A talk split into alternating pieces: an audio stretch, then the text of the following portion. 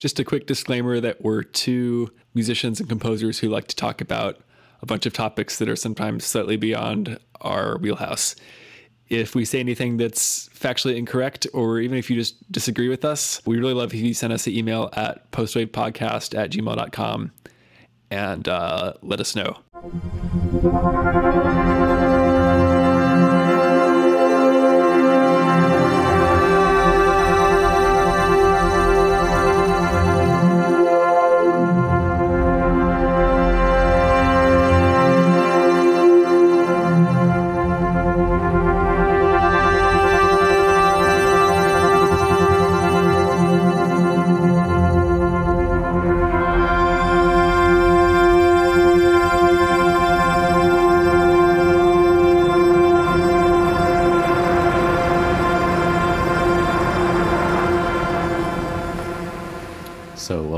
To Postwave. This is Eric, and I'm here with Trevor, as always. What's up? So, Trevor, so knowing what you do now about life, what do you wish you had known growing up? So, I actually, when when you first posed this question to me, I, I actually couldn't come up with much, but I think the main one is just kind of around depression and knowing kind of what that might feel like, which basically for me was was that it just seems like the universe is plotting against you and like your life is cursed or something and you know one one bad thing after another just keeps happening mostly out of your control or sometimes you know because of something you did and that the way that feels and the way it you know the way it feels like everything is going downhill and kind of you know that's normal. It's an experience that people with with depression have and you have to just push through it and kind of know that it's not how it feels and you know Hmm. it, and you can get you can get help on the other side of that which which i which i did i guess i did know but i guess i went to counseling for the first time in like 2013 or 2014 Hmm. kind of dealing with long distance relationship issues but I, I think i think that's the main one Yeah, it's one thing to know that information, and it's one it's another thing entirely to know it. You know, to feel it. Yeah, yeah. And, you know, I always heard that, oh, your 20s are crazy and you make lots of mistakes and lots of crazy things are going to happen. But, I mean, it literally seemed like every year there was some gigantic, you know, especially after I graduated from college for sure. Like every year, the past the, the past four years after college, it seems like some big uh, kind of hard life event happened every year, you know? hmm Yeah. So, uh, what tools do you feel like you have developed that allowed you to deal with this this state of depression? Well, I think definitely meditation and, and exercise, going on walks and that kind of thing. Hmm. and actually it, we'll we'll get into this but andrew huberman has this way of breathing i'm gonna forget the exact name of it but it's basically you do like a double inhale and then an exhale. Yes. and that and i'd never heard of that before but i did it. And i was immediately i immediately thought like, that's amazing. I already feel you know my anxiety starting to drop and i'm sure that's placebo in part but there there you know, we'll, we'll get more into this. There are lots of ways you can kind of hack your biology if you know if you know how it works better. Yeah, totally. Uh, so, was was this your first exposure to the Huberman Lab podcast? No, I, I found out about it through through Lex Fridman, who's probably like one of my favorite podcasters now. And Hmm. uh, yeah, so he, he's had Andrew Huberman as a guest, and I think that I found out about him like three or four months ago. I guess it was a while ago. Hmm. But yeah, back, way way back in the the olden days, just a few months ago. Yeah, I, I just found out about him uh, just last week, and I've been uh, in love with his materials. I love the way that he speaks very clearly, precisely. He he seems to speak with authority and from uh, a position of you know fully understanding in depth the actual scientific literature out there that supports these ideas. Yeah, totally. And so maybe just a little bit of background on him. He's a neuroscience researcher at Stanford. And so, you know, top top of his field for sure.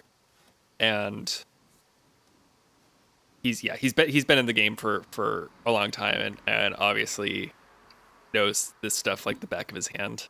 For sure. So I, I I'm just in love with this uh, his materials. I think it's a super valuable resource.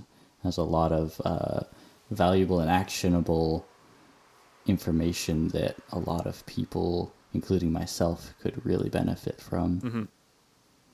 So, uh, one of the ideas that he puts forward in one of his episodes, the one about optimizing the endocrine system, you know, hormone balance, um, he begins this episode with the idea of salutogenesis. Had you heard this term before? I had not. Neither had I. Um, but I'm sure you've heard the term the pathogen, right? Pathogenic model. Yeah, I've heard the word pathogen. I, I don't think I'd heard it used in, as as you know pathogenesis, but yeah. Yeah, so he, he describes, of course, the pathogenic model. We're all very familiar with this Is kind of how we engage with medical things in our life a lot of the time. It's just the idea that things are bad. There's a lot of bad things out there that are uh, conditions that you can fall into, uh, ways you can hurt yourself or be unhealthy, and there's activities and things you can do to prevent and avoid those things. Yeah, it's it's well, it, it, you said it's it's it's the idea that everything is bad, but I think it's also kind of the idea that everything is you know everything is good until something goes wrong, right? You're just kind of mm, you're kind of retroactively right. responding to oh I had this problem now I'm going to do this thing that'll help, right? Which is hard totally. hard to hard not to do in some sense because well we'll get into this but you know you might you might think that you have to head off every possible disease or or at least know kind of what you're mm susceptible to genetically but the kind of the more the more effective approach probably is is this idea of salutogenesis. Totally. So, Trevor, what is salutogenesis? So that it's kind of adopting a holistic approach to hack your biology and know how you can change habits, like when you get up or when you when you view certain kinds of light or what you eat or what supplements you take, such that you're actually solving multiple disease problems at once right? Yeah, right. So so it's more about making yourself into an optimized system that is less susceptible to uh, diseases and and uh, ailments, so that you don't have to head each individual one off. You're just in a place that is less uh, likely to befall any of them. Right. Right. Um, and and at one point, uh, I want to clarify. So you did use the term hacking your biology, and for sure, there's a lot of that in uh, what Huberman talks about, and in the scientific literature on like fitness and wellness and all that kind of stuff. Um, but I wanna I wanna maybe clarify that it's not necessarily all about like hacking, because to me, hacking sort of implies taking advantage of uh, these arcane scientific knowledge, uh, bits of knowledge, and sort of exploiting your system in ways that it necessarily wasn't intended to be exploited in order to uh, to optimize your system. And cer- while certainly there's a lot of that going on, I think the idea extends beyond that and encompasses more just any sort of activity or state of mind that promotes uh, overall better wellness for the sake of wellness rather than, uh, as we were saying with the pathogenic model, to counteract particular ailments.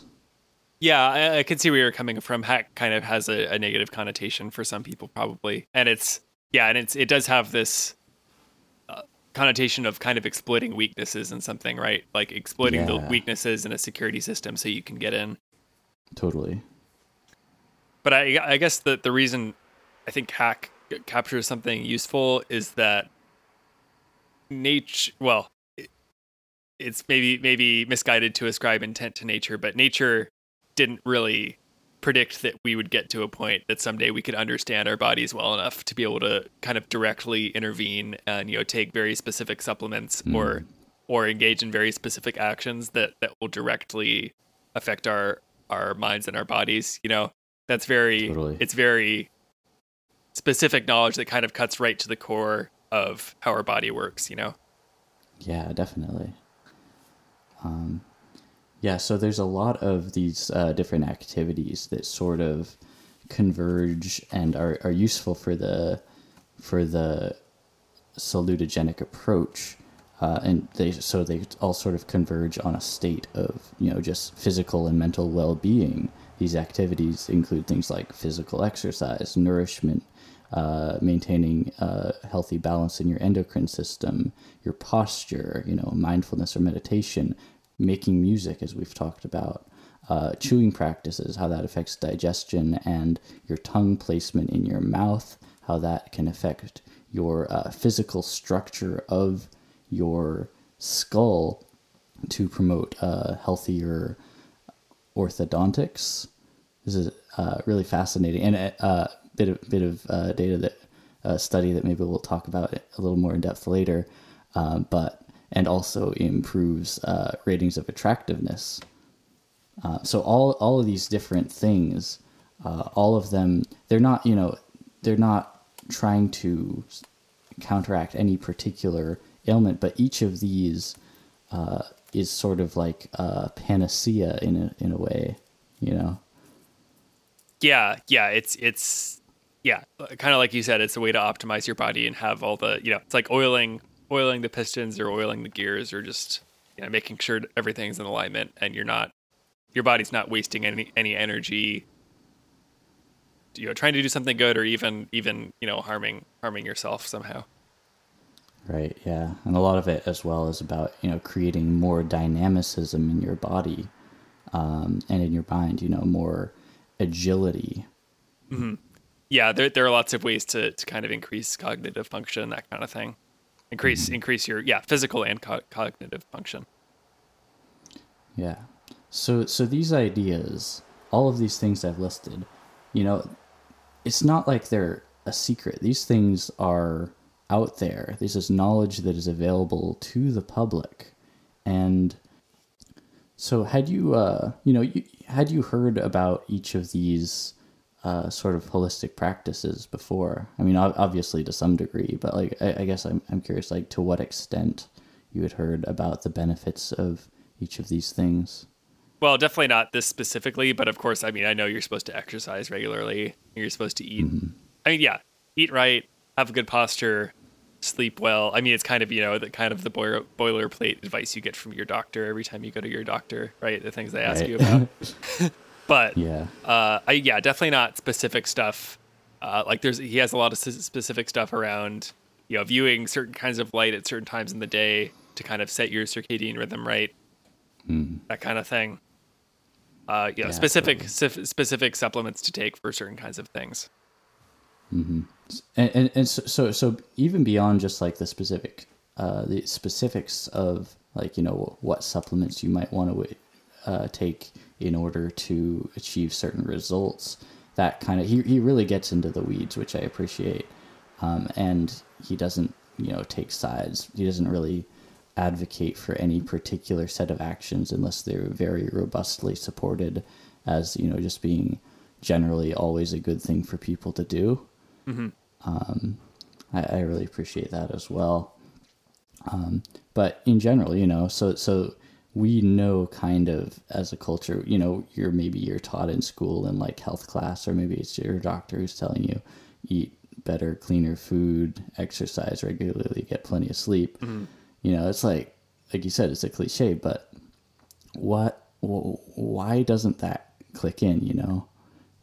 I mean, I think.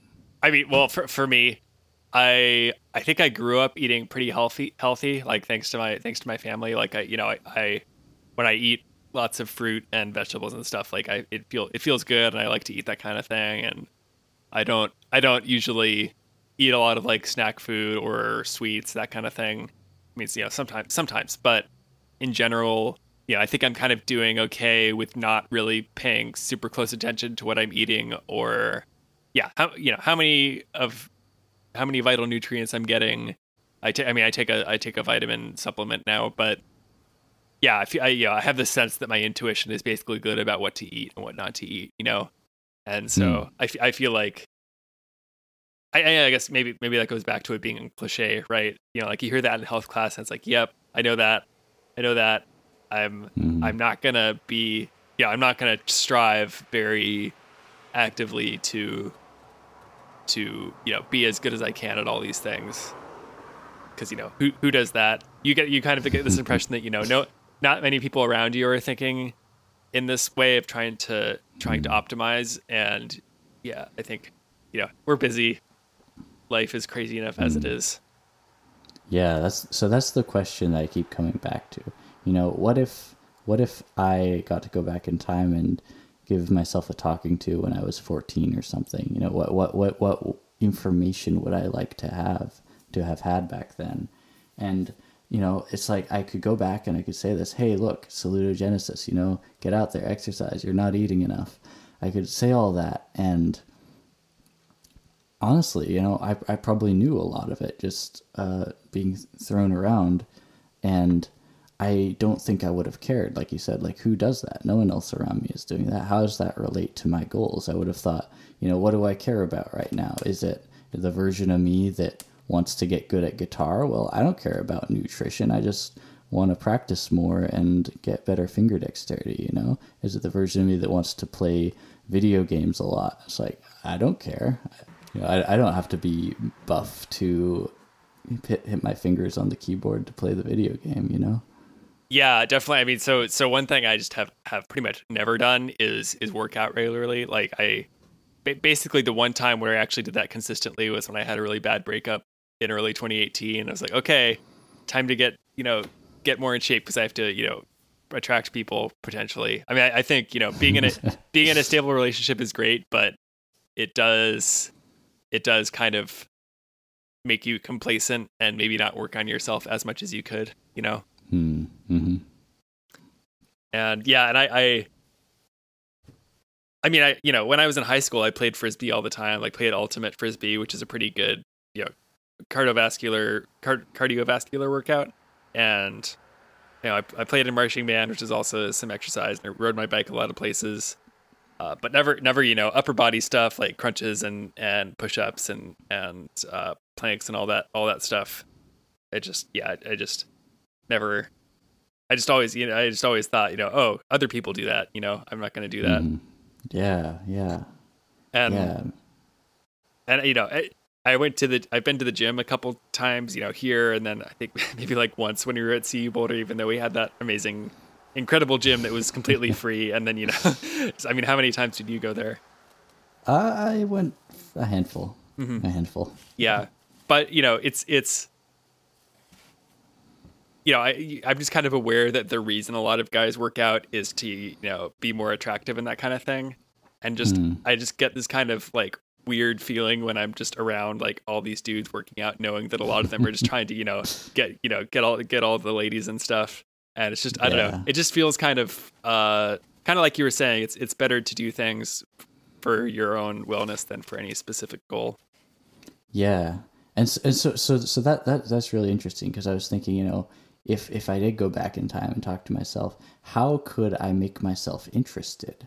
And I think it has to do with relating these activities with what you care about. Because that's the thing if this is the salutogenic the salutogenic model which it is then everything you do is going to affect everything in your life you know?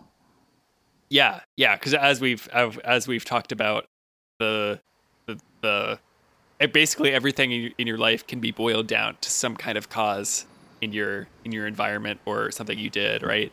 Like you're we have this conception that oh we you know we can do anything we want right? But in fact the all most of what happens in our life is is determined by forces that maybe are really hard to understand or impossible to understand completely but they they are there you know? Um, one one of I want to get more into this later, but one of the the first people to kind of make me aware of this was Robert Sapolsky, who who he mentions a little bit, who, who Huberman mentions a little bit, and he's he's one of these guys who you can just find, you know, complete lectures from his I think human behavior course, something like that, on YouTube. And I'm sure if you're like me and you you seek out a lot of science content that's kind of maybe a little bit more in depth than just you know, kind of pop science that you would find in other places. You know, um, you probably mm-hmm. have seen these these you know videos go by of just you know human behavior 101 you know in, introduction to psychology that kind of thing and and eventually you know i, I kind of went down that rabbit hole and ended up being really eye-opening because he talks about all the ways in which our behavior is is influenced by what the brain is i mean obviously influenced by what the brain is doing right and influenced mm. by certain hormone levels and yeah how they've done all these experiments to determine relatively accurately what what the things are that are shaping our behavior. Yeah totally. So and so like if i if i wanted to uh, engage my younger self who only cared about getting good at the guitar maybe uh, to, to, you know eat enough i was a skinny kid. I was i was as, at least as skinny as you trevor. Well I, I, I don't I, I, can't really imagine someone being skinnier than me, but I, I take I take your word for it. yeah, so I was a skinny kid when I was uh, when I was younger, and I just didn't eat enough of anything really. And I think what it boils down to is I kind of had this epiphany really recently. Um, is it astonishingly recently? You know, I've gone 26 years and uh, I have not been eating enough protein. I, I so I sent a a picture of my meal that I had you know foraged some wild veggies and made some spaghetti. I sent a picture to my friend Erica, who is a health and fitness expert and a, a yoga guru, and she's like, "Okay, that looks good, but you know what? What uh, what are you eating for protein?" I'm like, "Oh, well, there's a bit of uh, protein in spaghetti. You know, there's spinach in there." Uh, and she said, uh, "That's that's not that's not enough." Um, and so she gave me some numbers, which were just astounding to me because I thought over the last year I've been eating enough. I've been eating a lot more than I ever have in the past, and you know I've been getting stronger, mm-hmm. been building body mass, and then she she tells me so the baseline minimum for an adult male about my size is probably 70 grams of protein every day. 70 grams. I thought it was like in the 25 to 30 grams range, you know? Yeah, uh, yeah. That's a lot. I had this complete misconception. So not only does she say the absolute baseline in order to prevent symptoms such as muscle atrophy, hair loss, uh, I think like nausea or like fatigue, uh, fogginess of the brain. I, I forget I forget the exact other uh, symptoms that could occur without getting enough protein. But so she says that not only do I need 70 just as a baseline minimum, but really with the amount of exercise I'm doing and my uh, goals for personal wellness, I should be eating around like 170. That's that's crazy. Man, do you do you know like how, how many hamburgers not not you know obviously you're not eating hamburgers all the time but like how many hamburgers would you have to eat to get to that level? um i think eight and a half. Uh yeah because a hamburger is 20 grams of protein on average. Okay. Um so yeah i mean there's there's definitely yeah eight, eight and a half uh, there's definitely other sources of protein i've been taking like collagen supplements and uh, eating a lot of nuts, and yes, I've been upping my meat intake as well, just uh, trying to feel healthy. But so so on the meat topic, so I grew up in a vegetarian household. You know, I was a skinny kid. And I think the reason that I never ate enough is that you know what's my major source of protein growing up in a vegetarian household it's milk and cheese you know, milk and cheese. And you may know by this point, milk and cheese are not well optimized for the human digestive system. Yeah, I've heard that. I mean, you weren't you weren't eating any tofu or any or like any like seitan kind of protein type there, stuff. There there was some there was some protein uh, uh, like tofu and stuff, but for the most part, uh, you know, meat meat and or sorry, not meat. Uh, milk and cheese, uh, you know, some eggs, but you know these animal products that uh, I, having a sensitive system, was having a reaction to, and I didn't have the framework to understand that.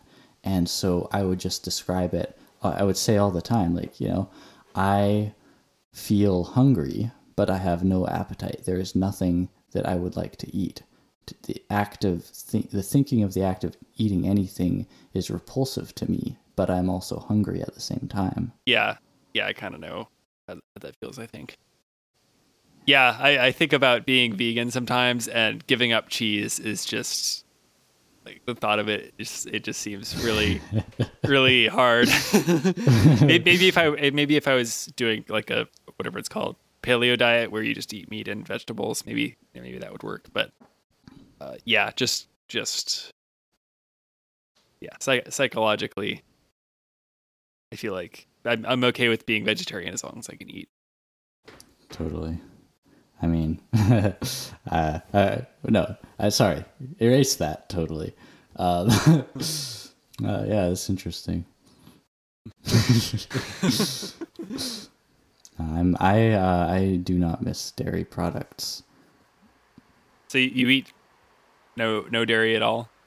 Uh minimal dairy. I occasionally will eat cheese in small quantities. More than small quantities uh, makes me feel bloated. Um, I avoid milk whenever possible, um, and yeah, mo- most most dairy products. I, I, I do eat a fair amount of butter, but I, am actually currently considering whether that is uh, healthy for me or not. So I think the core of you know how we and people can engage with these you know topics like you know why do we care uh, these extremely important things about our physical and mental wellness that affect every aspect of our life, and yet we don't attend to uh, for the most part in our culture. You know, how, how can we how can we engage with that? And I think it boils down to, like I was saying, like how do these things relate to the activities we do care about? So you know, you know what I mean? Yeah. Well, what are what are some examples of activities we do care about? So let's say, for example, myself, uh, younger me who cares about playing the guitar well, um, who is undernourished, uh, spends a lot of time in front of his computer screen late into the night. Um, so so uh, very uh, unstable moods, you know, because because my endocrine system is screwed up and I'm lacking major nutrients. Um, had a lot of lethargy in that time period, a lot of lack of motivation. Um, you know, so there's these things that I would tell myself I care about, you know, playing the guitar, but then I just wouldn't do it. I wouldn't have the physical energy to do it. And, you know, I would practice a lot, but I could have been practicing a lot more um, if I had, you know, the, the wellness, the energy to approach that. Yeah. Yeah. Motivation is, is one of those things that that you know pe- people you'll hear about you know lack of motivation and actually feeling it is a much different thing because very very often it doesn't seem like it's caused by anything external. It's just you, you have you know you have certain thoughts about the world that seem right you know like no mm-hmm. matter what i do this thing will happen so why why try you know? And yeah totally. yeah one one thing i thought Huberman mentioned that i thought was really interesting is if you if you exercise at the same time every day or every other day and then try doing some cognitively demanding activity at that same time you you'll usually have a lot better time at it. Like you'll be able to be able to focus more because your your brain and your body are trained to to be very intensely focused and exert a lot of effort during that time. Yeah right. You have all these uh, clocks within the different organs in your body that you know keep track of what time is activity time, you know, what time is focus time. Mm-hmm. I thought that was really fascinating as well. Yeah, and of course the the the whole motivation thing is very connected to our dopamine reward system, right? And that in turn is very very connected to testosterone. I believe in I believe in people of of any gender, right? It, that yeah. that testosterone makes effort feel good. Is that totally. a really interesting idea? Yeah, and so you're more willing to put in more effort to achieve your goals. Mm-hmm. And uh, and this this was really astonishing to me. I heard the statistic, and we'll have to double check this and put in the show notes. But I heard the statistic that since the 1950s, testosterone production in males has decreased by 50%. Wow. That's uh that's intense. A lot. a fucking lot. You know? And so like what are the systems that might be causing this? You know, it's legion, you know. We could get into the weeds trying to say, you know, it might be like extreme cortisol r- release due to uh, messing up our circadian rhythms with light exposure due to screens at inappropriate times, uh, and that uh, cortisol is taking the resources that would have been used to produce testosterone. This is a mechanism that Huberman describes in detail. Um, or, you know, it could be related to the foods we're eating, the amount of processed foods uh, and, you know, sugar and things that do not provide us with the nutrients that we need to produce testosterone. Yeah, yeah, I, th- I think those are all those are all definitely valid possible sources of it. And uh, but so that I think going back to the salutogenic model, I think that's one of the things that's so powerful about it because you don't really necessarily need to get into the weeds with it. You don't have to know exactly what is causing your your malady. Um, if you approach these activities that promote general wellness across the board, Right, right. You can kind of, you can kind of know that a certain action is going to have positive effects without knowing exactly what those positive effects are. definitely. If you're enjoying what you're listening to so far and you want to support us somehow, there's lots of ways you can do that. You can go follow us on Facebook or Instagram, or visit us online at postwavepodcast.com, or send us a nice email at postwavepodcast at gmail.com. You can also follow us on your podcasting platform of choice. We're on pretty much everyone out there. Give us a nice review if you're on a platform that supports that, or a five star rating. Thanks for listening.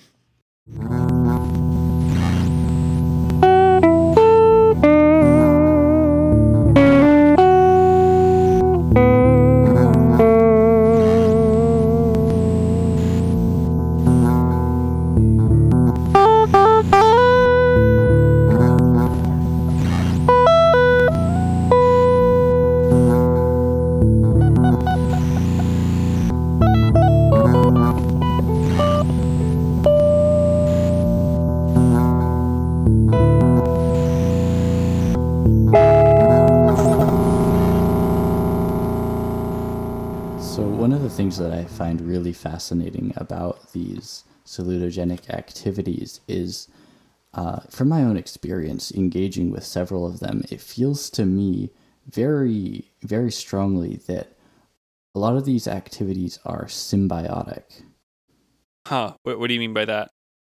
What I mean is that they all sort of approach uh, a particular mode of being, which uh, each of them contributes, and uh, if if you engage with any of them, they all sort of end up triangulating and pointing in the same direction, which is so fascinating because it's like indicating that maybe there is this particular state of being that we're meant to be in. You know, physically we've evolved to be in um, that is uh, much more well than the mode of being that we normally consider as like baseline or normal. Totally, totally. Yeah, and that, that's uh I don't know if that's what you, this is what you meant, but it kind of made me think of that well, yeah, what if each of our organs are kind of like different organisms in a sense and they're all interacting in a way that they're they're benefiting from each other when when kind of like what I was saying when all the gears are aligned and oiled and stuff and everything's working the way it's supposed to be in in synergy, you get you do get kind of a, a symbiotic effect within the the whole body. Definitely, definitely. Um, and so, so here's an example, just just to really il- illustrate what I mean. So, um, in college, did did you do any of the Alexander technique? No. I, I got into the Alexander technique in college uh, through the music school. Uh, this is a technique developed by uh, I forget the first name, Mr. Alexander, Dr. Alexander. I forget uh, back uh, like 100, 200 years ago, something like that. Um, and this is essentially a mindfulness practice built around uh, our attention to the body.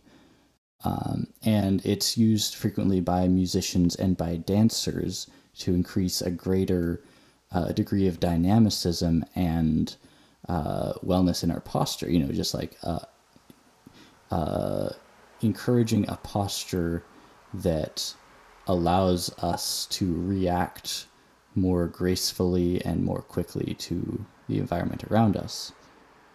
Mm-hmm. Yeah, it's all kind of it's kind of about alignment and making sure you're not uh, stressing anything unnecessarily or exerting exerting you know excess effort. Yeah, totally. 100%. It's about uh, integrating our intentional tensions and relaxation in a way that is healthy and dynamic. Um, and so, so, central to the Alexander technique is this mantra, sort of, that's, you know, I let my neck be free so that my back lengthens and widens and my head moves forward and up. That's his thing that he repeated to himself over and over, over that uh, was sort of the core of the Alexander technique. So it's promoting this particular sort of posture um, and this posture is achieved through mental activity. There's no physical activity associated with this this mental practice, and it, it's uh, from my own experiences, it's incredibly freeing. Uh, it, it made me realize that the posture that I had come to inhabit all of the time was, in fact, very unnatural, very, you know, sort of hunched, shoulders raised defensively all the time, very uh, off putting, in fact, I think, to a lot of people. And uh, it really started to feel like a prison to me that I was carrying around with, with me all the time. And my engagement with the Alexander technique enabled me to step outside of those prison bars and you know people around me notice people I knew well, people I barely know say, "Whoa, you look so different than you did a few months ago." Interesting. Yeah, and a lot of people probably wouldn't be able to put a name to what what is making them think those or having those attitudes toward you toward you, you know, but they're once they once it changes, they'll be like, "Oh, I you seem you seem you seem different somehow." yeah, exactly. That's exactly what I experienced. So, so there's one data point. There's the Alexander technique triangulating towards this particular mode of holding your, oh, not holding yourself, but you know, a particular posture. Now, another data point, yoga. I've been engaging with yoga for the last year and a half, and yoga, while it is incredibly, definitely built around like a mindfulness practice, you know, it, it's a particular mental state is very much actually similar to the Alexander uh, technique. It also is, uh, you know, central these physical postures that you inhabit, and the physical postures uh, inform the way your body interacts with itself to create a greater degree of dynamicism and athleticism. And um, I've found that the postures encouraged through the yoga practice are basically the same in regards to the, the neck and back and head as the Alexander technique. That's that's really interesting. And yeah, I, I didn't know that Alexander technique kind of incorporated mindfulness, but that makes makes total sense. And and mm-hmm. obviously, yeah, yoga is as much about the mind as it is about the body, from what I understand. Definitely. And when they teach Alexander technique, do they do they go over actual like mindfulness meditation in, in silence or focusing on the breath, that kind of thing? Yeah, um, it depends. It depends on your instructor, of course, uh, and what their exposure to other mindfulness practices is. You know, typically, I think it's probably a lot. You know, is people who are familiar with meditation and breathing techniques who are also uh, the, the people who are engaging with the Alexander technique. So I think there's a lot of cross pollination going on there. Um, but it is, it is definitely, um, I think, quite quite standard to incorporate those kind of things. And so, uh, so one more data point then. Uh, so there's a, a recent study showing that if you hold your tongue on the roof of your mouth, exert, so uh, naturally exerting about two pounds of pressure, and uh, especially when you make that habitual so that when you swallow or gulp, it exerts a great burst of pressure onto the roof of, roof of your mouth. If you do that consistently for years, you will experience changes of the physical bone structure of your skull, such that your palate, uh, your upper palate widens and creates more space for your teeth, promoting better teeth alignment. Had you heard about this? I had not. That that's crazy. It is super crazy, and um, I've been encouraging myself to do this off and on for the last year or two, and I have felt a significant difference in well a, a, very very minor I, I would say a minor difference in the space of my upper palate but the other thing about this technique is that people will rate a person who has been practicing it as uh, considerably more attractive than when they haven't been practicing it. Yeah, that's so that's so crazy. um, and and so one one one of the things that really uh, cinched this down to me uh, in the in the literature I was reading about it is that they actually found some tribes of people who uh, lived a sort of an indigenous lifestyle and who had this natural uh, tongue posture from from childhood. You know, it's just part of their culture that they do that.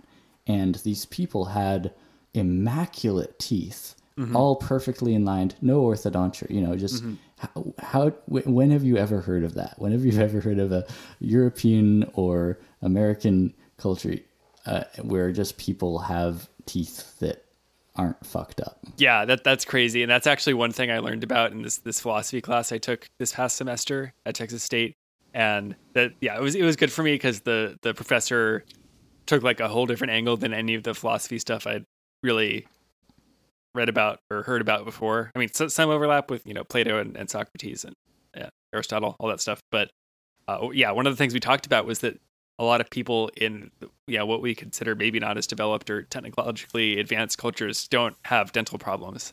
And it's not because they're living for shorter time periods. It's just, it's just something about the way they eat and and they're you know they're not eating a whole bunch of sugar. They're not uh i guess maybe you know maybe maybe it has you know something to do with practices like you're you're describing. They don't they don't need you know really orthodont orthodonture. Mm-hmm. it's yeah it's wild. Definitely. And so, and so the reason I bring this up, though, just to tie it back in, is that the physical alignment that you do with your your tongue is promoted when you do this practice by uh, a very similar or identical posture as the ones I described for the Alexander technique and yoga. Yeah, that, that's really interesting. Mm-hmm. And so I guess this is just all, all this to say that this is just to illustrate the way that these salutogenic activities seem to uh, be symbiotic. They seem to triangulate toward a particular state of being that is beneficial. You know, it's kind of like that. I, am sure you've heard the uh, allegory of the three blind men with the with the elephant, and one of them's touching the leg and say, "Oh, it's like a tree." and so one of the other one's touching the trunk, and they say, "Oh no, no, this is like a, a octopus," and one in the back is touching the tail, and say, "Ah, not at all. No, no, this is like a snake," you know. Mm-hmm. I I not but, heard that. Really, mm-hmm. but you know, it's like they all have their subjective experience uh, of the thing, and they all see their or you know experience their part of the, the entire the the thing that it is uh, and all of their subject, subjective experiences are accurate, and the combination of them all can lead to a fuller understanding of what what the thing is. Wow! Wow! Yeah, because it's it's so hard to get an actually complete picture of reality. You're usually just seeing a small little part of it. Definitely. So one one other thing I thought was really interesting, kind of going back to to Robert Sapolsky. So he wrote this a forward to this book called Jaws, which is all about being a mouth breather, being a mouth breather for, versus being a nose breather, which something which I'm super bad about because yeah, I had really bad allergies as a kid, and so lots of times my nose was all stuffed up, and so yeah, I ha- had a habit of, of breathing through my mouth, and uh, I have this ear problem, which I don't know if I mentioned, uh, called uh, patulous eustachian tube, which is basically like one of the the little I think it's like a flap that opens in your throat to you know equalize the pressure in your ear that just like stays open, and so I get you know I hear hear kind of internal sounds really loud in my left ear sometimes, sometimes in my right ear too, but most often not. It has to do with dehydration and and kind of physical and mental stress too. But I, mm. I do kind of wonder if I had breathed through my nose more, if that that problem wouldn't wouldn't be there because it does that does help if you just if you breathe through your nose. It, I think it, it helps it helps with the keeping things hydrated. But yeah, it, it mm. can. They were saying it can it can have all these wild effects. Like I mean, you you maybe expect that it has it helps you sleep better because of course people have uh, what's called sleep apnea, so so not getting enough oxygen when they're sleeping, right? Mm-hmm. But it also apparently affects your hormone levels, right? Which yeah. is which is wild. yeah, yeah. Nose breathing positively affecting your uh, production of of the secretory hormones. Mm-hmm. And uh, and yeah, like you're saying, like again, nose breathing. You know, if you're breathing through your mouth, you mouth, you can't have your tongue on the roof of your mouth. You know. I mean, you can. Kinda. I mean, it not, be on the not, roof of your mouth, but not forming like a seal. Yeah, not not as exerting continuous pressure. Mm-hmm.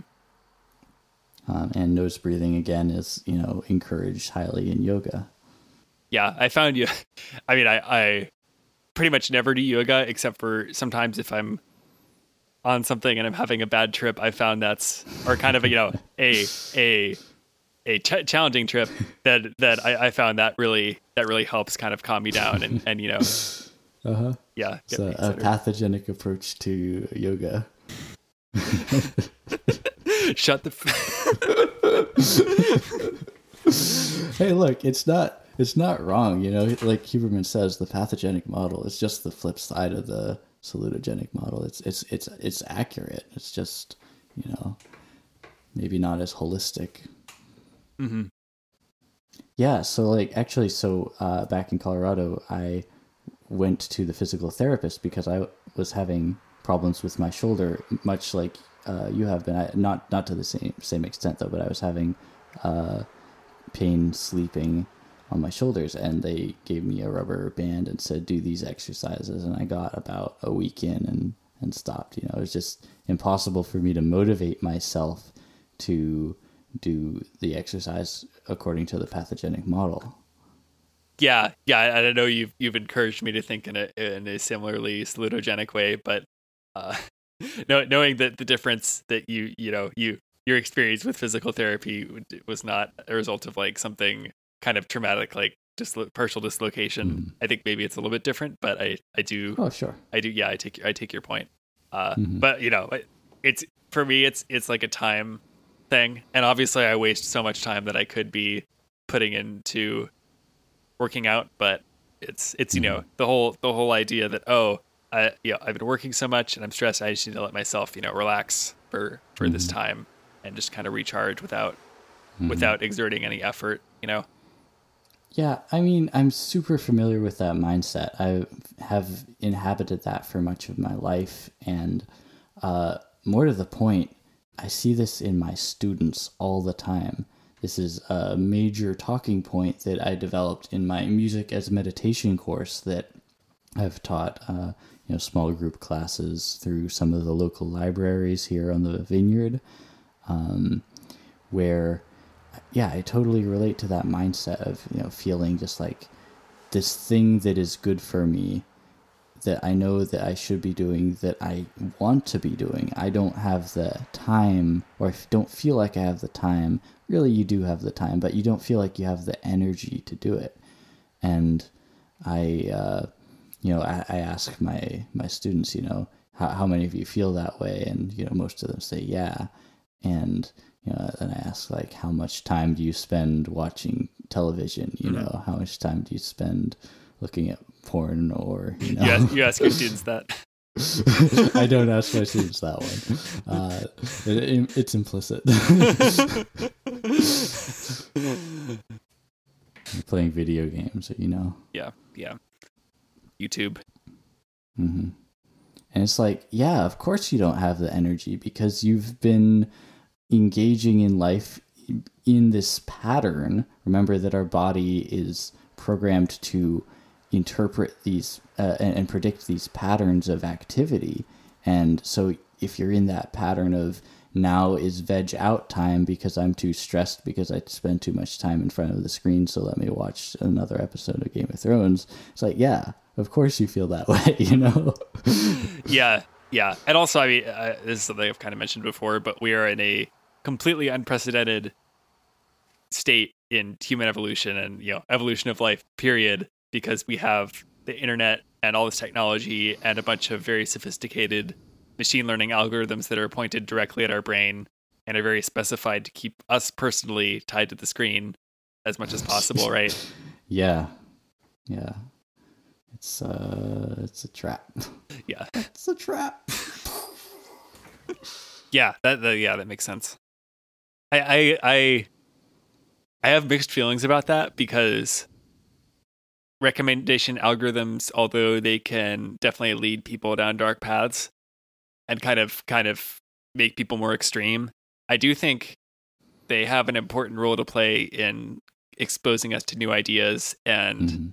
kind of broadening our horizons because I mean if you don't have that you're basically just relying on what people in your life kind of suggest to you like that's how you found out about Mhm. this this Huberman Labs podcast is you know a friend just had to recommend it to you Mhm. and I mean I guess there is kind of stuff like that because you know you might hear hear someone in, in podcasts at least you know you could people are guests and you could find people that way but it's I, I do think it it is a valuable way to to kind of encourage you to learn if it's handled Mhm. correctly and that is actually something i'm i'm interested in a little bit because uh, i did this google crash course machine learning thing maybe a year ago or two and the, the guy who did it was like yeah you know i work on targeting ads at google and things that are you know 0.001% of people will click on this. How do we how do we improve that? You know? Mhm. but and that that kind of stuff really turns me off because it's ads right? But th- yeah w- with something like youtube where there is so much great educational and and thought-provoking content out there i feel like you could design an algorithm that that kind of optimizes for that and yeah Mhm. that I, people i think at some point people were wondering if there should be a this changed my mind button on either twitter or facebook Yeah. which I think would be really valuable. I don't, you know, I don't think they've they've implemented it, but some, something like that that maximizes for people's opinions being changed or or deepening of Mm. knowledge, something like that. Yeah, I think that would be super, super valuable. Yeah, and, and I, I have mixed feelings as well, you know, about the YouTube recommendations algorithm because you're right, it's such a powerful tool for exposing you to new ideas. And when I was on YouTube, I was, you know, exposed to some really cool, valuable ideas through that mechanism that I never would have encountered otherwise.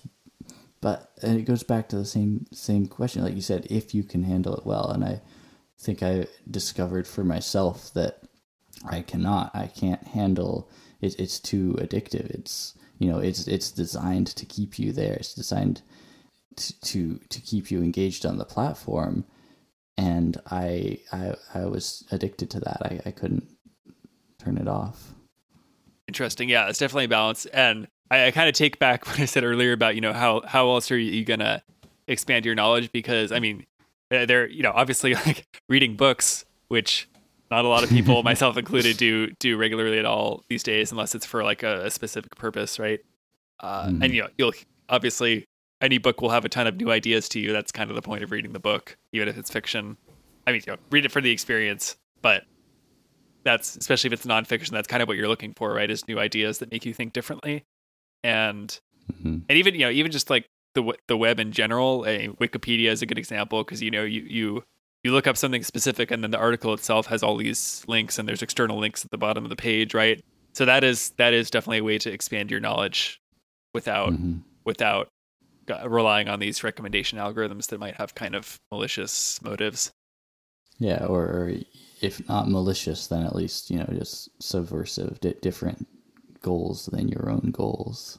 And I think that's that's an interesting theme that sort of permeates how ideas spread in general throughout a culture. You know, like why don't we care about these incredibly valuable tools for bettering our wellness in literally every aspect of our lives?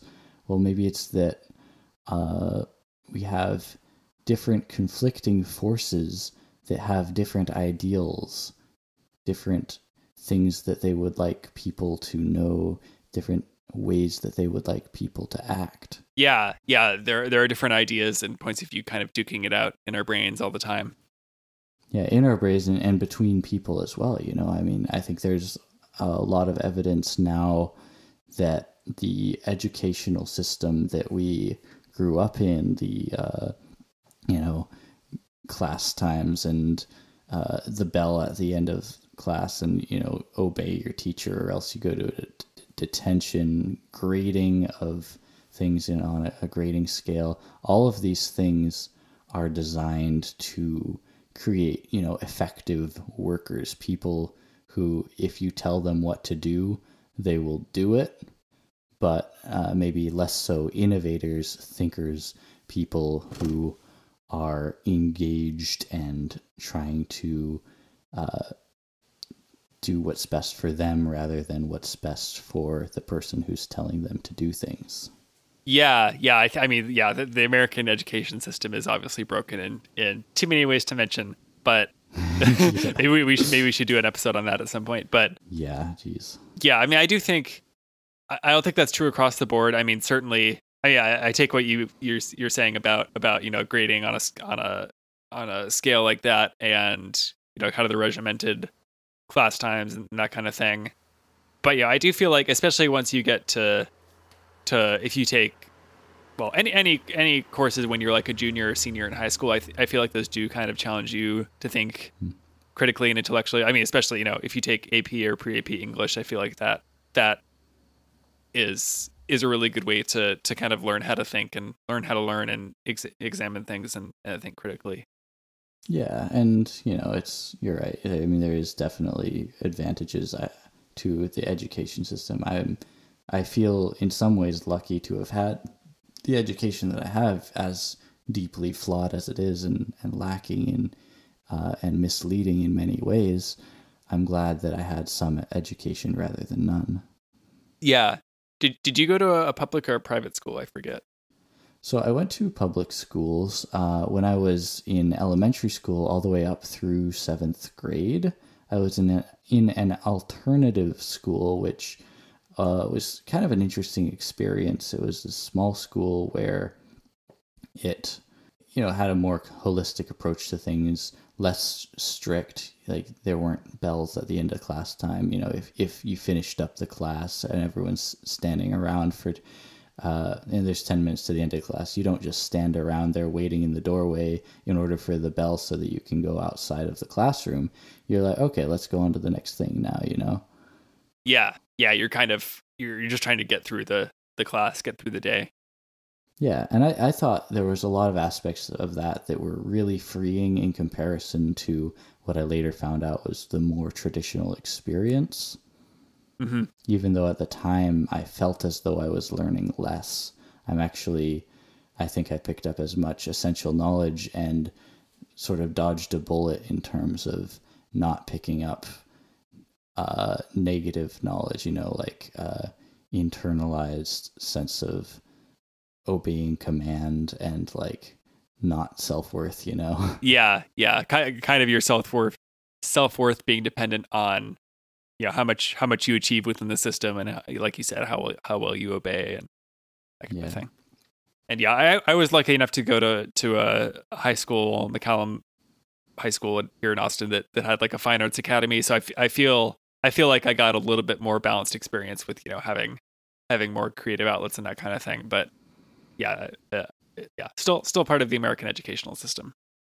Mhm.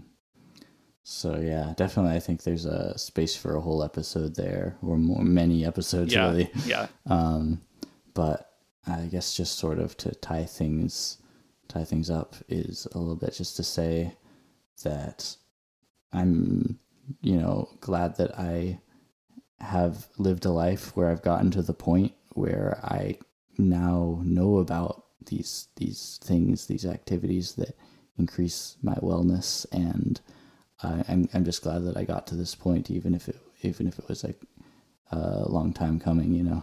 hmm Yeah, yeah. You have to. It, it's it's difficult, but you have to not be hard on your past self for not acting the way you would have wanted, and just you know, all you can all you can do starts starts uh, with with right now. Sounds sounds cheesy, but it's kind of the way it is. That's true. That's true.